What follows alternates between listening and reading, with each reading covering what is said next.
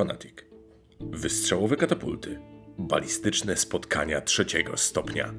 Tekst Piotr Propi Wojtasiak. Czyta autor. Strategia, taktyka, zbroje, warowne mury, potężne katapulty, ciężkie armatnie kule, dwa zwaśnione rody zawalczą ze sobą, dwa zamki zagrożone są nagłym i głośnym runięciem w odmęty historii. Na polu epickiej bitwy pozostanie tylko jeden zwycięzca. Zasiadaj więc na trybunach i obserwuj, jak mierzą się ze sobą wystrzałowe katapulty. Co jedna to wystrzałowsza, wystrzałowiejsza, bardziej wystrzałowa. Zaczynajmy pojedynek. Ludzką wyobraźnię od stuleci inspirują imponujące budowle i skomplikowane maszyny. Od pierwszego wózka z prawdziwymi kołami, po promy kosmiczne. Wielkie umysły zaprzątała myśl o innowacji i ułatwianiu życia dzięki sprzętom, aparatom i przyrządom. Patrząc wstecz na historię wynalazków, nie trudno dojść do wniosku, że najbardziej przełomowym i wszechstronnym z nich była średniowieczna katapulta. Przyjrzyjmy się jej z bliska i oddajmy jej należytą cześć i podziw. Krótka historia podboju. Encyklopedyczna definicja dostarczy nam informacji, że katapulta działa dzięki wykorzystaniu energii sprężystej, że powstała w Syrakuzach w IV wieku przed naszą erą i że z początku miotała strzały, nie kamienie. Nuda. Same techniczne informacje i niepotrzebny technożargon. Ani słowa o wielu historycznych zastosowaniach, jakie miały katapulty i urządzenia im pokrewne. Jak wiadomo, katapulta składa się z komory katapultniczej, platformy wyrzutowej, kół transportowych oraz ogromnego łuku, z początku drewnianego, a z czasem stalowego, który nadaje sprawom odpowiedni bieg i umożliwia właścicielowi katapulty doznanie pełnej radości z posiadanego oręża. W czasach wojny katapulta służyła głównie szybkiemu dostarczaniu wiadomości. Można było na przykład powiedzieć swojemu adwersarzowi, że jego zamek jest właśnie oblegany, a on sam nie jest w nim mile widziany. Wystarczyła już niewielka katapultka z drobnym pociskiem, by w pełni przekazać intencję najeźdźcy. Czasem wiadomość trzeba było powtórzyć, jeśli obrońca był niedosłyszący lub agresor popełnił faux pas i najechał zamek pod nieobecność gospodarza. Zwykle jednak katapulta prędzej czy później spełniała swoje zadanie. Zamek zmieniał właściciela i po drobnych pracach naprawczych dalej pełnił swoją reprezentacyjną funkcję, aż do kolejnego najazdu. W czasach pokoju katapulty również nie odpoczywały. Komora katapultnicza mogła pomieścić wielki głaz lub spory ładunek płonącej i nieprzyjaznej cerze smoły, ale mogła też służyć do przygotowania posiłku. Mówimy o czasach na 200 czy 300 lat przed odkryciem kuchni polowej. Wiecie, ile pożywnej strawy mogła zmieścić taka komora? I jak szybko mogła tę strawę dostarczyć za zamkowy mur? Na pewno mieściła porcję przynajmniej na wielką rodzinę lub lżejszą przekąskę dla tego czy owego giganta, jeśli akurat posiadł on katapultę i nie miał chwilowo do najechania żadnych zamczysk. Król we swym zamku. Bo skoro już o nich mowa, to drugim krzepkim odkryciem, które zrewolucjonizowało ludzkie wyobrażenie o komfortowym mieszkaniu i obronie przed niechcianymi najeźdźcami, są zamki. Małe lub duże, warowne i ozdobne, nad Loarą lub nad górskimi szczytami. Zamki stały się wyznacznikiem stylu, obronnej świadomości i symbolem zasobnego portfela. Kto mógł, budował zamki. Kto nie mógł, ten w zamkach pracował lub chociaż starał się bywać. A kto nie mógł ani pracować, ani bywać, ten zamki najeżdżał, napędzany niezdrową, towarzyską żółcią i poczuciem społecznej niesprawiedliwości. I tak oto na przecięciu tych dwóch cudownych dokonań cywilizacji staje gra Wystrzałowe katapulty. Już w nazwie kryje się, a w zasadzie pcha się na absolutnie pierwszy plan, podziw dla tych majestatycznych urządzeń. Nieco głębiej, już w pudełku, chowa się element zamkowy, który będzie tutaj niemal tak samo kluczowy jak nasze katapulty. Przyjdzie nam bowiem nie tylko burzyć zamek przeciwnika, ale również wznieść nasz własny. Przeciw sztormom, przeciw wiatrom i przeciw sąsiedzkim podbojom. Terapia sąsiedzka na przykładzie wojen zamkowych.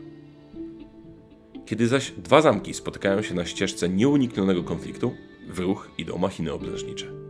I w takiej oto sytuacji spotykamy się na początku rozgrywki.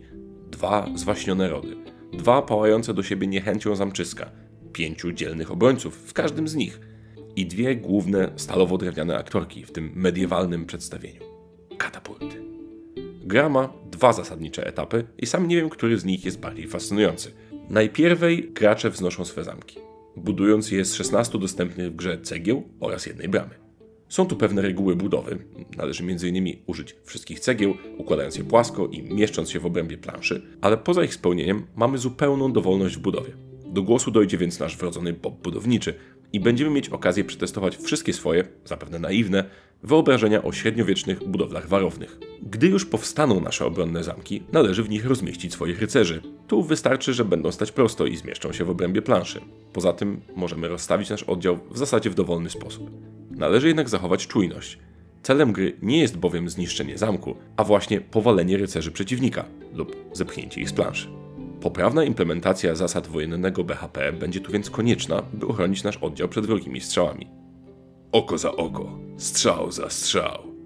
Sama partia przebiega już bardzo dynamicznie. Każdy z graczy otrzymuje po 4 głazy i 6 kart akcji, a następnie rozpoczyna się wymiana katapultowych uprzejmości. Strzela jeden przeciwnik, sprzątane są efekty strzału i przychodzi czas na turę drugiego gracza. Pomiędzy strzałami można również korygować pozycję katapulty, pilnując jednak, by nie odsunęła się za bardzo od planszy gracza. W trakcie swojego ruchu generałowie mogą zagrać jedną z taktycznych kart modyfikujących atak. Akcji do wyboru jest 6, 3 dostępne od razu, pozostałe wraz z utratą kolejnych rycerzy. Karty te pozwalają np. przebudować nieco swój zamek, przesunąć w nim rycerzy, przejąć kontrolę nad katapultą przeciwnika, wystrzelić dwukrotnie podczas swojego ruchu, a także ukraść kartę przeciwnika lub zdublować efekt karty już zagranej. Nie są to więc manewry godne największych strategów, ale potrafią sporo namieszać w tej dość taktycznej przecież rozgrywce. Niespodziewana, balistyczna radość. Przyznam otwarcie, że za młodu nie marzyłem o tym, by zostać operatorem katapulty. Widziałem dla siebie bardziej lukratywne i mniej związane z machiną wojenną ścieżki kariery. Gdybym wtedy wiedział, co wiem teraz, gdybym skosztował prawdziwej batalii, poczuł dotyk naprężonej cięciwy, czy stanął oko w oko z majestatyczną dwutonową katapultą, inaczej bym sobie życie ułożył. Teraz wiem, że moim przeznaczeniem było miotać głazy, przewracać ściany, zostawiać wyrwy w obronnych murach i gładzić rycerzy w lśniących zbrojach.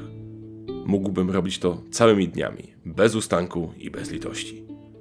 Mówiąc już językiem stricte dziennikarskim, wystrzałowe katapulty to pozycja z pozoru nieco banalna, dziwacznie rozdarta między światem gier planszowych i światem zabawek. Na pierwszy rzut oka nie ma w tym wyzwania ani rozgrywki, jest po prostu gadżet, który miota gumowymi głazami, no i nic bardziej mylnego. Przysiadłem do rozgrywki m.in. z moją skądinąd zauważalnie już dorosłą żoną i po pierwszym szoku, jakim jest odnalezienie komponentów w pudełku, są dość sprytnie schowane, z szerokimi uśmiechami na twarzach przystąpiliśmy do budowy i późniejszej destrukcji. I bawiliśmy się przy tym setnie. Zabawki dla dorosłych. Wrażenie jest takie, że bawimy się zabawką, ale w jakiejś konkretnej konwencji. To nie koparka przesypująca z miejsca na miejsce zebrany w piaskownicy żwirek, ani to nie resorak kręcący się w kółko po zamkniętym torze. Jest tu przede wszystkim ogromna radocha wynikająca z budowania czegoś z klocków, powrót do czasów Lego i beztroskiego inżynierowania na dywanie, podczas gdy rodzina ogląda telewizję. A gdy już się nabudujemy, przychodzi czas, by nasze konstrukcyjne eksperymenty przetestować w boju. Dosłownie. Sama walka zaś to ciągły chichot i zupełnie szczere emocje. Zachwytu, gdy trafi, zawodu, gdy nie trafi i niepewności, gdy to właśnie przeciwnik katapultę naciąga. Jest w tym coś z dziecięcej niewinności, która w grach dla dużych dzieci pojawia się rzadko. Zwykle droga do zwycięstwa karczowana jest przez długie kolejki i wymaga ogromnych nakładów pracy i planowania. Tutaj wystarczy, zdaje się, jeden dobrze wycelowany strzał, by obrócić zamek przeciwnika w perzynę i przywrócić nie jednego jego rycerza, a cały ich oddział. I wierzcie mi, że zburzenie czyjejś bramy po kilku niecelnych strzałach to uczucie, którego nie doświadczycie nigdzie indziej. A na pewno nie będzie mu towarzyszyć nerwowe żonglowanie w dłoni pozostałymi głazami, czekającymi na swoją krótką, acz bardzo dynamiczną podróż z katapulty do sąsiedniego zamku. Doprawdy, majestatyczne to urządzenia. Zalety. Świeże spojrzenie na pojedynek 1 kontra 1, komponenty dają wiele radości podczas zabawy, powrót do czasów dziecięcej, klockowej niewinności, ubrany w planszowe szaty. Kreatywność i żyłka rywalizacyjna mają tu świetne pole do popisu. Wady. Gra zyskałaby na większej puli kart rozkazów i lub bardziej różnorodnych elementach do budowy zamku. Pozycja nie na każdy stół. Zalecana odległość między zamkami to 1,5 metra. Jest to gra dla 2 graczy w wieku powyżej 7 lat. Potrzeba około 30 do 45 minut na rozgrywkę lub o wiele, wiele mniej, jeśli ktoś ma dobrego cela. Po więcej zapraszamy na www.gamesfanatic.pl. To nasz internetowy zamek. Prosimy go nie burzyć.